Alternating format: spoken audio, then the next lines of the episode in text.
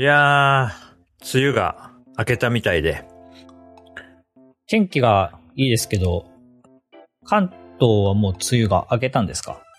明けたっていうの聞きましたね。あの、ただこれあれだ、喋っといてあれだな、僕一時情報に当たってないけど、あの人が梅雨明けたって言ってるのを見聞きしたので、あの、明けたもんだと思ってます。はい。僕は数日前にですね、はいあと2、3日で梅雨が明けそうみたいなニュースを見て、えーはいこの収録時点で明けてるのかどうかというのは実は知らないんですけれども。まあ、多分皆さん、聞いていただいてる皆さんの時間軸ではおそらく、まあ、明けてるでしょう。あ明けてそうですねけおめでとうございます。天気すごく、あの、良くなりましたね。そうですね。あのー最近、もう1、2週間もうほとんど毎日雨が降るみたいな感じだったので、うん結。構、で、僕あのー家中の窓を開けて過ごしてたんですよね、最近。7月、えー6月後半から。それで涼しいから、そしたらエアコンいらないぐらいの空気の感じになるんで、そうやって過ごしてるんですけど、ただ、雨降ったら、その、一家総出で窓を閉めて回るみたいなやってたんで、なかなかこうバタバタ、こう、仕事中とかも、ああ、なんか雨だって言ったら、タタタタって言ってみんなで窓を閉めるってやってたんで、その慌ただしい感じが、まあ、面白くも大変ではあったんですが、あの、収録日今日土曜日ですけれどもね、朝からもうカラッと晴れて、まあ昨日も晴れてて、でこの週末は晴れるみたいなんで、ちょっと久しぶりの晴れの週末ということで、確かにね。車でちょっと出かけてみようかなと思ってですねるところですね。僕もやっぱ久しぶりに外に洗濯物を干したりして、いいですね。ちょっと気持ちいいですねうん、僕の家の周りも洗濯物、布団とか干してる家多いですね。ああ、干したいと思いますよ。そうそうそう。やっぱちょっとね、雨、強い雨とか降ってると、まあ僕車の運転すごい慣れてる人じゃないから、やっぱちょっとやめとこうかなって気持ちにはなるんで、まあこの土日は車で出かけようと思ってるんですけど、あの最近あの、カー用品を少し買いまして、おう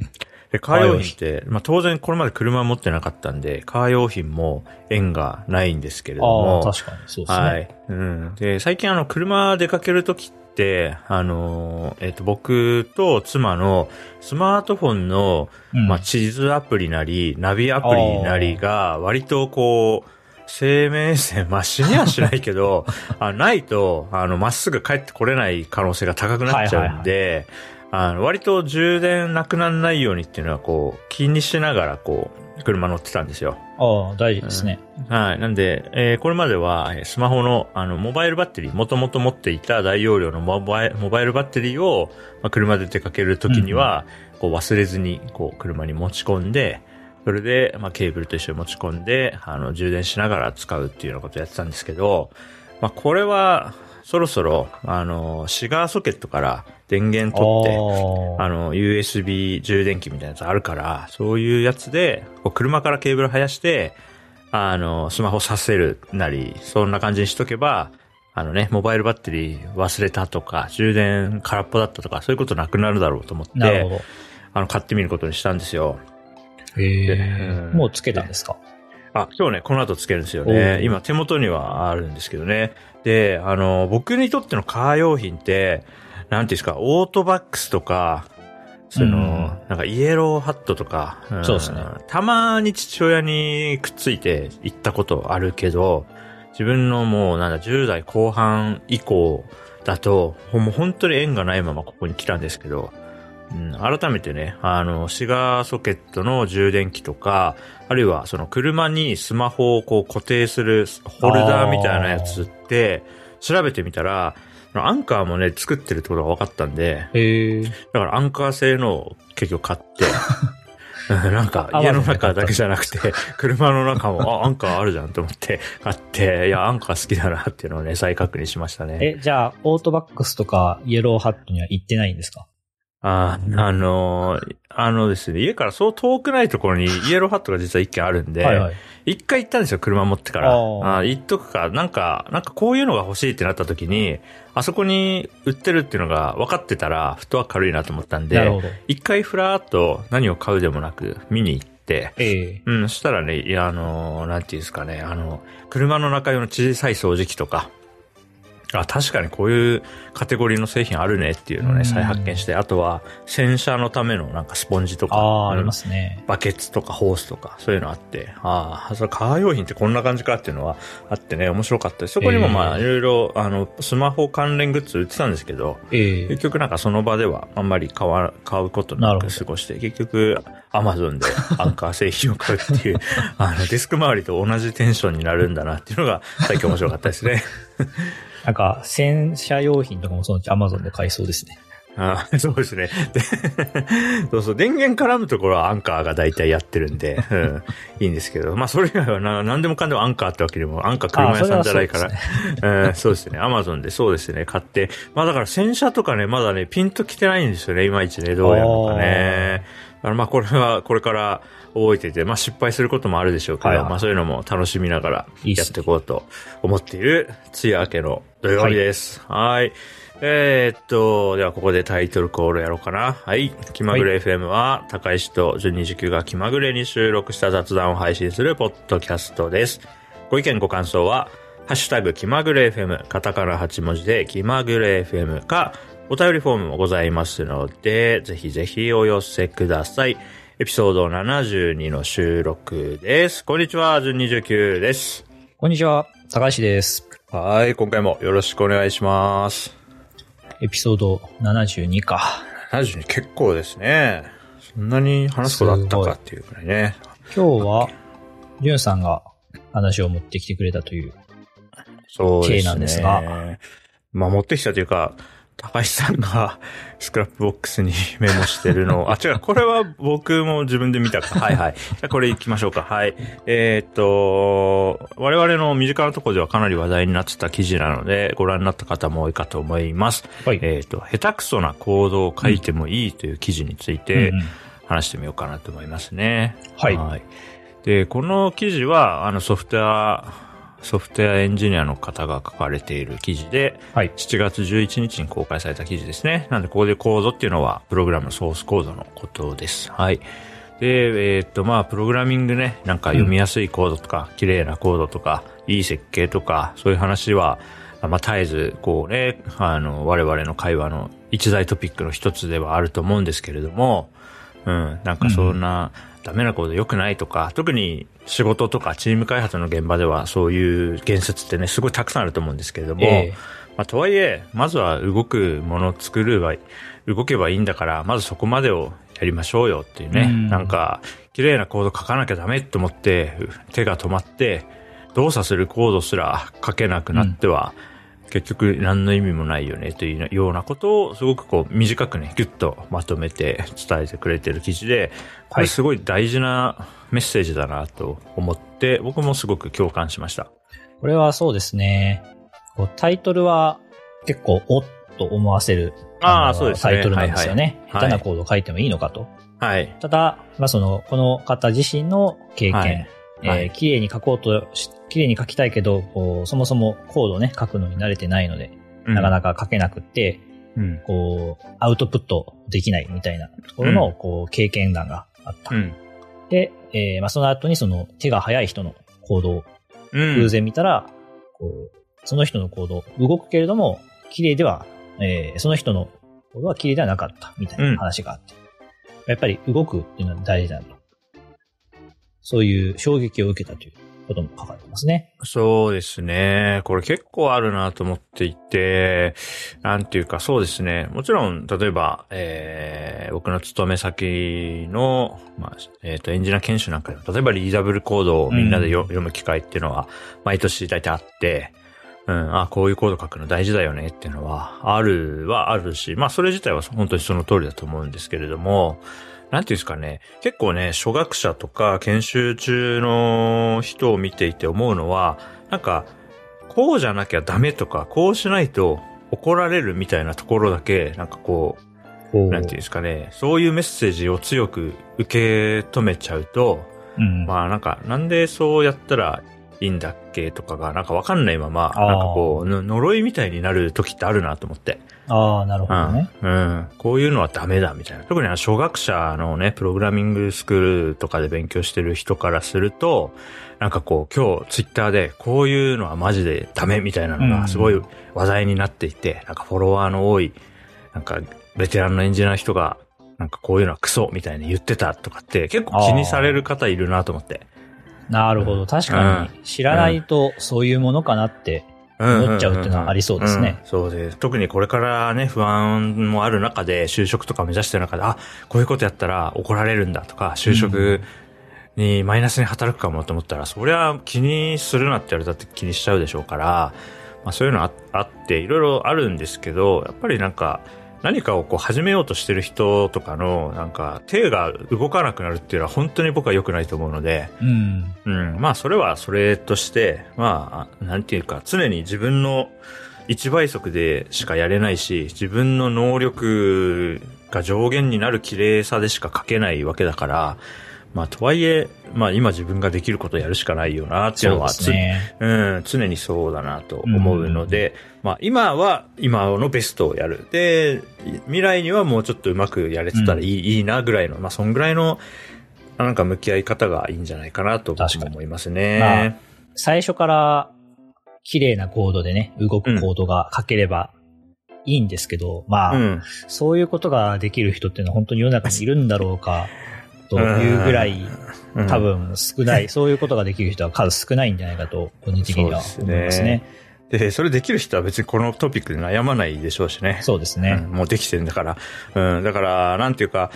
うん、まあこれはソースコードの話ですけど、例えばなんか歌うまい人しか歌を歌うなみたいな世界になったら、うん、もうなんていうか上手くなりようがないじゃないですか。もう今上手い人人がもう人類最後の歌うまい人にすってことになっちゃうから、下手な人がこう上達していくっていう道が断たれちゃうわけですし、うん、そのサッカーをやりたい少年がいない世界ではプロサッカー選手っていうのはこう、生まれないわけだから、うん、うん、まあそう考えると、まあいいいいじゃんっていうね、うん、思いますよ。それしかでできないんだし。あと、なんていうんですかね、別に汚く書こうと思って汚くなるわけじゃなくて、あそうですね、今の自分のまあその時間制約とかいろいろある中の、まあベストをやったらこうだったっていうだけだから、うん、まあそれが汚いんだったらそれはしょうがないですよね。うんうんうん。うん。まあそれは、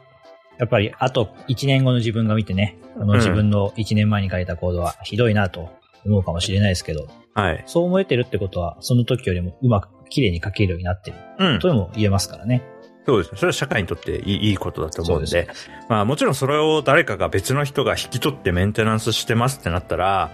いや、なんか、あいつ、私は成長したんでよかったですって言ってるけど、俺は良くねえからなって、それ、それは、まあ、あると思うんですよ、関係性として。ね、まあ、まあ、ありますね。うん、まあ、でもそれは独立して語、なんか、語るしかないから、あなたは辛いし、この人は成長してよかったっていうのは別に両立することだから、うん、まあ、そういうもんだと思ってやっていくしかないですよね。確かに。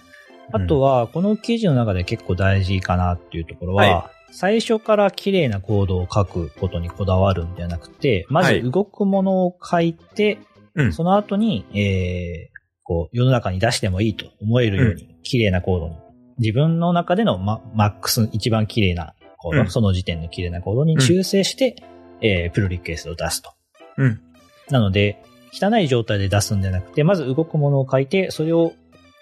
綺麗な形に直してから出す。みたいな話をして、これも結構大事かなという気がしますね。そうですね。それは思いますね。あとはその TDD とかいろんなその設計手法とか、まあ、良い、ね、最終的に動作する綺麗なコードを目指してやる、やるいろんなテクニックとか活動あると思うんですけど、えー、それも、まあ、TDD なんてわかりやすくて、まずは、えー、要件を満たすコードを書いて、うん。まず、テストが通んないコード、テストコード書いて、レッドを確認して、で、グリーンにして、なんで、汚いかもしれないけど、グリーンな、グリーンになるコードを書いて、うん、その後、あグリーンであるってことを抑えられたから、こう、堂々と、その設計であるとか、中身を変えて、動作する綺麗なコードを目指すっていうんで、まあなんか TDD が目指してることともね、あの、合致しているし、うね、うん、そうだなと思うんで、うん、これはなんか、こういうことを言う人がいるっていうのは大事で、うん、まあこういうのを、なんていうか、なんか、ダメなコードを書くやつはクソみたいな言説だけだと、まあ、どんどん、こう、ね、やれる人が減っちゃうと思うんですけど、ね、こういうメッセージもあることで、あ、じゃあ自分も頑張ろうってなる人がいると思う。ので、うん、こう社会的にもすごくこう大事なメッセージだなと思って、うん、はい、改めてこう、気まぐれ FM でも話してみたいなと思って持ってきました。はい、はい、ありがとうございます。いいテーマだと思います。はい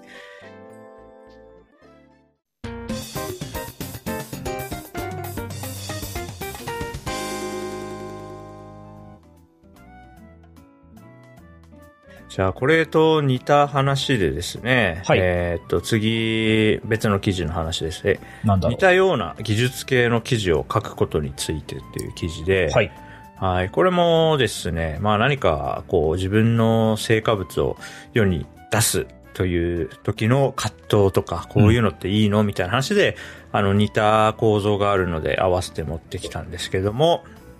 で、これはですね、えっと、フィヨルド、ブートキャンプでこう学習中の方のハテナブログの記事で、うん、なんで僕は実はそのフィールドブートキャンプのその中を知ってるので、はい、あの、この記事が出るに至った 経緯とかもなんとなく見ね、見てはいたんですよね。うん、はい。なんで、うん、割と、うん、身近なところの話題なんですけれどもね。まあ、ここでは、えー、っと、に、まあ、似たような技術系の記事、例えば、なんですかね、こういうエラーが出た時は、こうやるとエラーが消えますよ、みたいな、うん、そういう技術系の記事を想像してもらうと分かりやすいかなと思います。で、まあ、あの、学習中だとね、あの、アウトプット大事？自分がこう学習したことをブログとかに書くの大事だよっていうのは、アドバイスとしてよくあると思うんですよね。うん、ただ、なんか他の人がすでに同じような、似たようなこととか書いてるときに自分はそれ、なんていうか焼き直しみたいなのを書くべきかどうかみたいなところについて、まあ、いろんなアドバイス、フィールドブーツキャンプのメンター陣からいろんなアドバイスがあって、それを、うん、あの、1、2、3という感じでまとめて、えー、記事として公開してくれてるというものです。なるほど。はい。で、ここの指針ね、ねうん、1、2、3、ざっくり、えー、紹介します。はい、指針1は、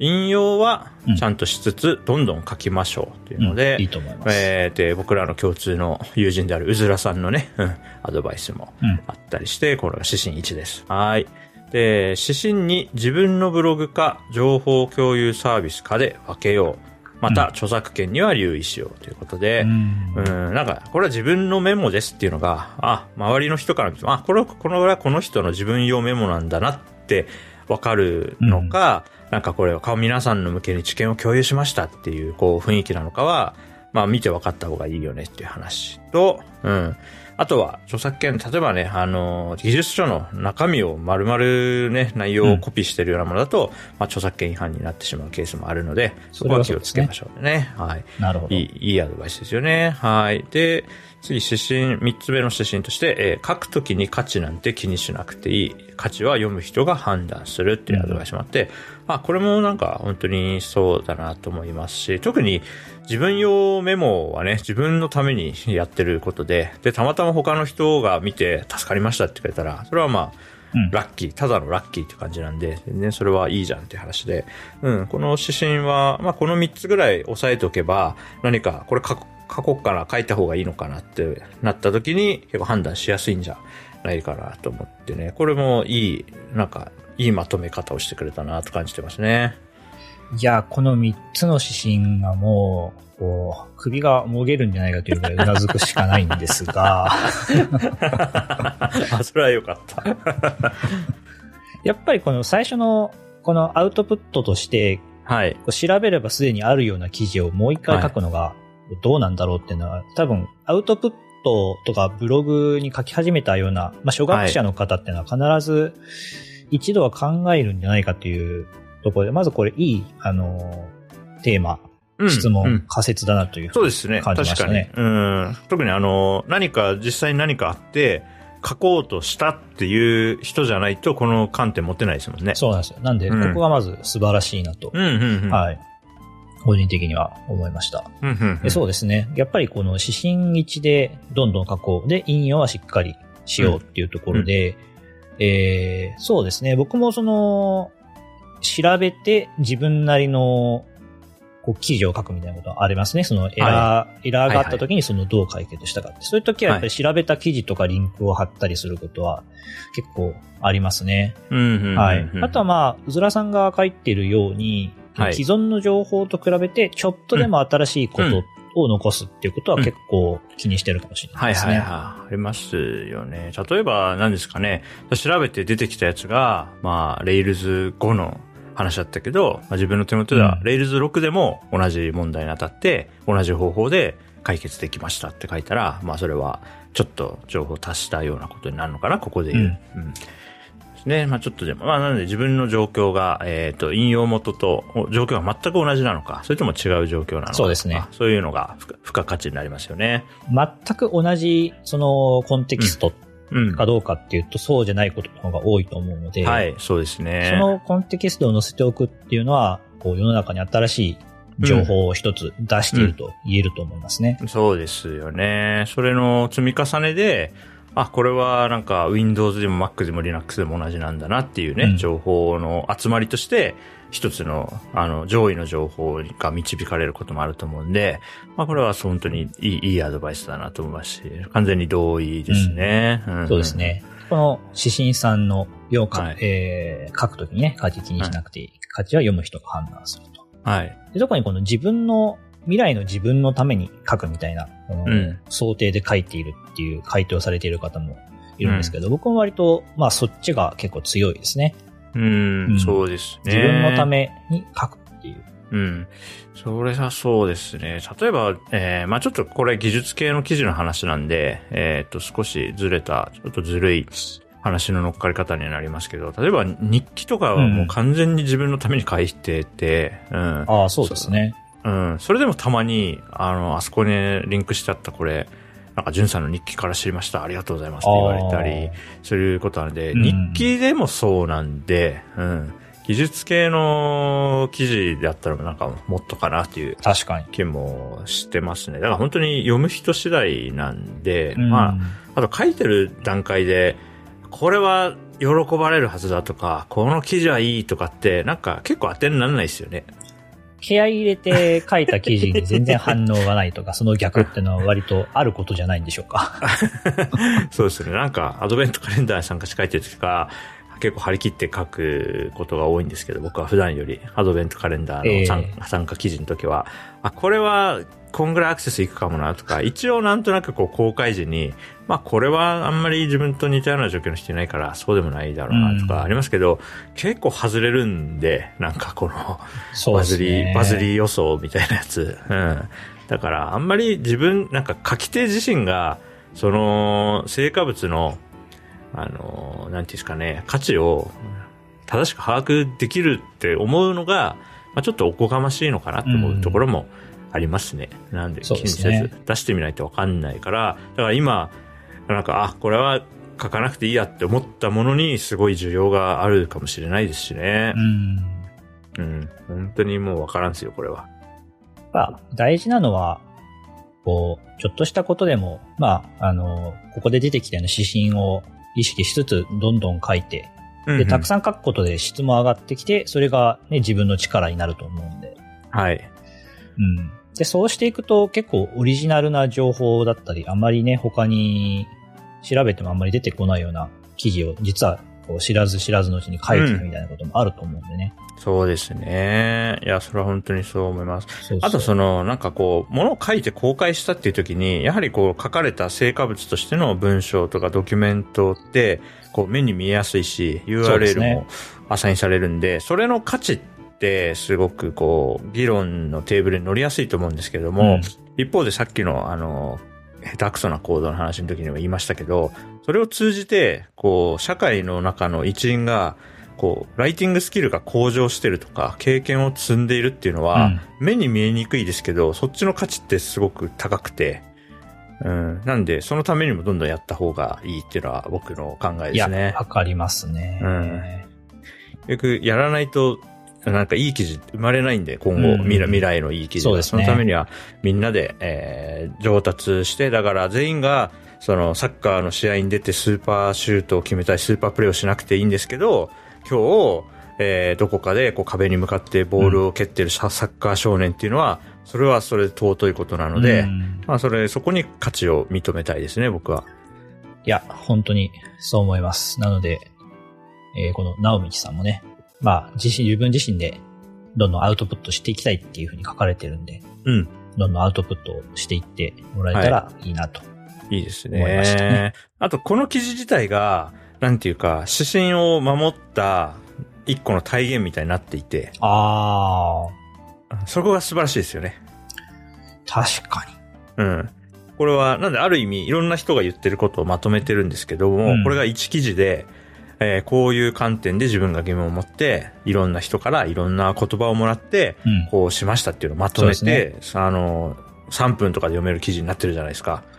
いや、これがマジでね。で、引用はちゃんと引用記法を使って誰の発言かっていうのを示して、価値のある。で、これはオリジナルな記事になってるわけじゃないですか。そうですね。いや、これ素晴らしいですよね。もう実践されてるってメタな構造があって、素晴らしいことだと思います。指針を考えた上で、この記事を指針にのっとって、うん。書いていると。うん。素晴らしい。素晴らしいですね。いやいや、いいことですね。こういうのが出てくるっていうのは嬉しいことですね。うん。でこういう人がね、将来さらにどんどんいい記事を書いていくと思うのでね。うん、いや、とても素晴らしいことだと思いました。はい。はい。で、これらについて、高橋さんがなんか一個持ってきてくれたっすよね。これに、そうですね。かれそうな話として。軽く触れとこうかな。はい、まあ、ぜひ。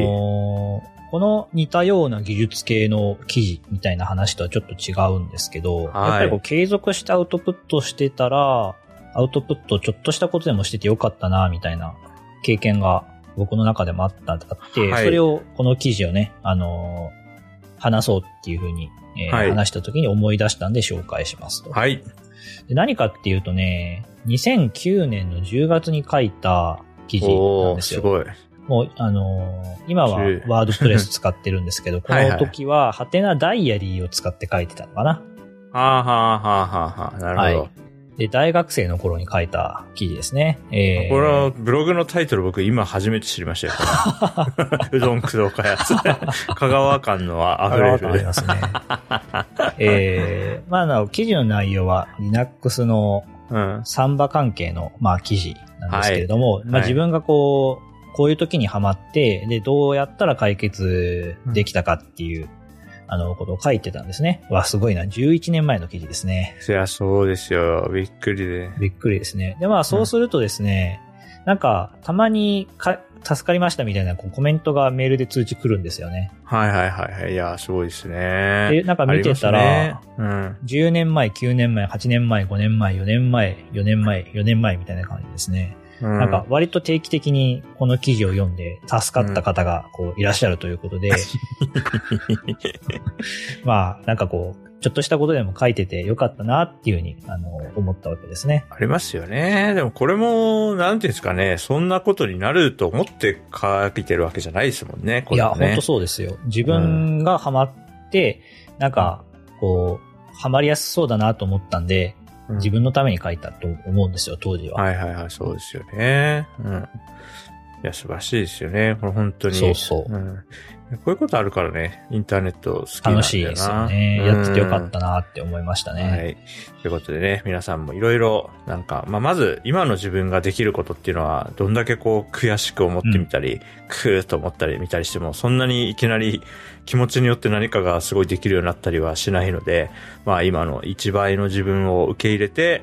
うん、どんどんアウトプットしていくっていうのをやったらいいと思いますし、はい、まあ僕もそれをね、あの、自分でも実践していきたいなと思っています。やっていきましょう。はい。今日はこんなとこかな？はい。あの、楽しかった。はい。じゃあ今回は、下手くそなコードを書いてもいいという記事、それから、似たような技術系の記事を書くことについてっていうね、二つの、え似たような構造をね、似たようなメッセージを持った記事二つを喋りながら、まあ自分たちもね、あの、気軽に、えー、何の役に立つかわかんないけど、もしかしたら誰かの役に立つかもしれないようなことを発信していくぞと、そんな気持ちについて話しました。はい。はい、ご意見、ご感想は、ハッシュタグ、気まぐれ FM か、お便りフォームからぜひぜひお寄せください。エピソード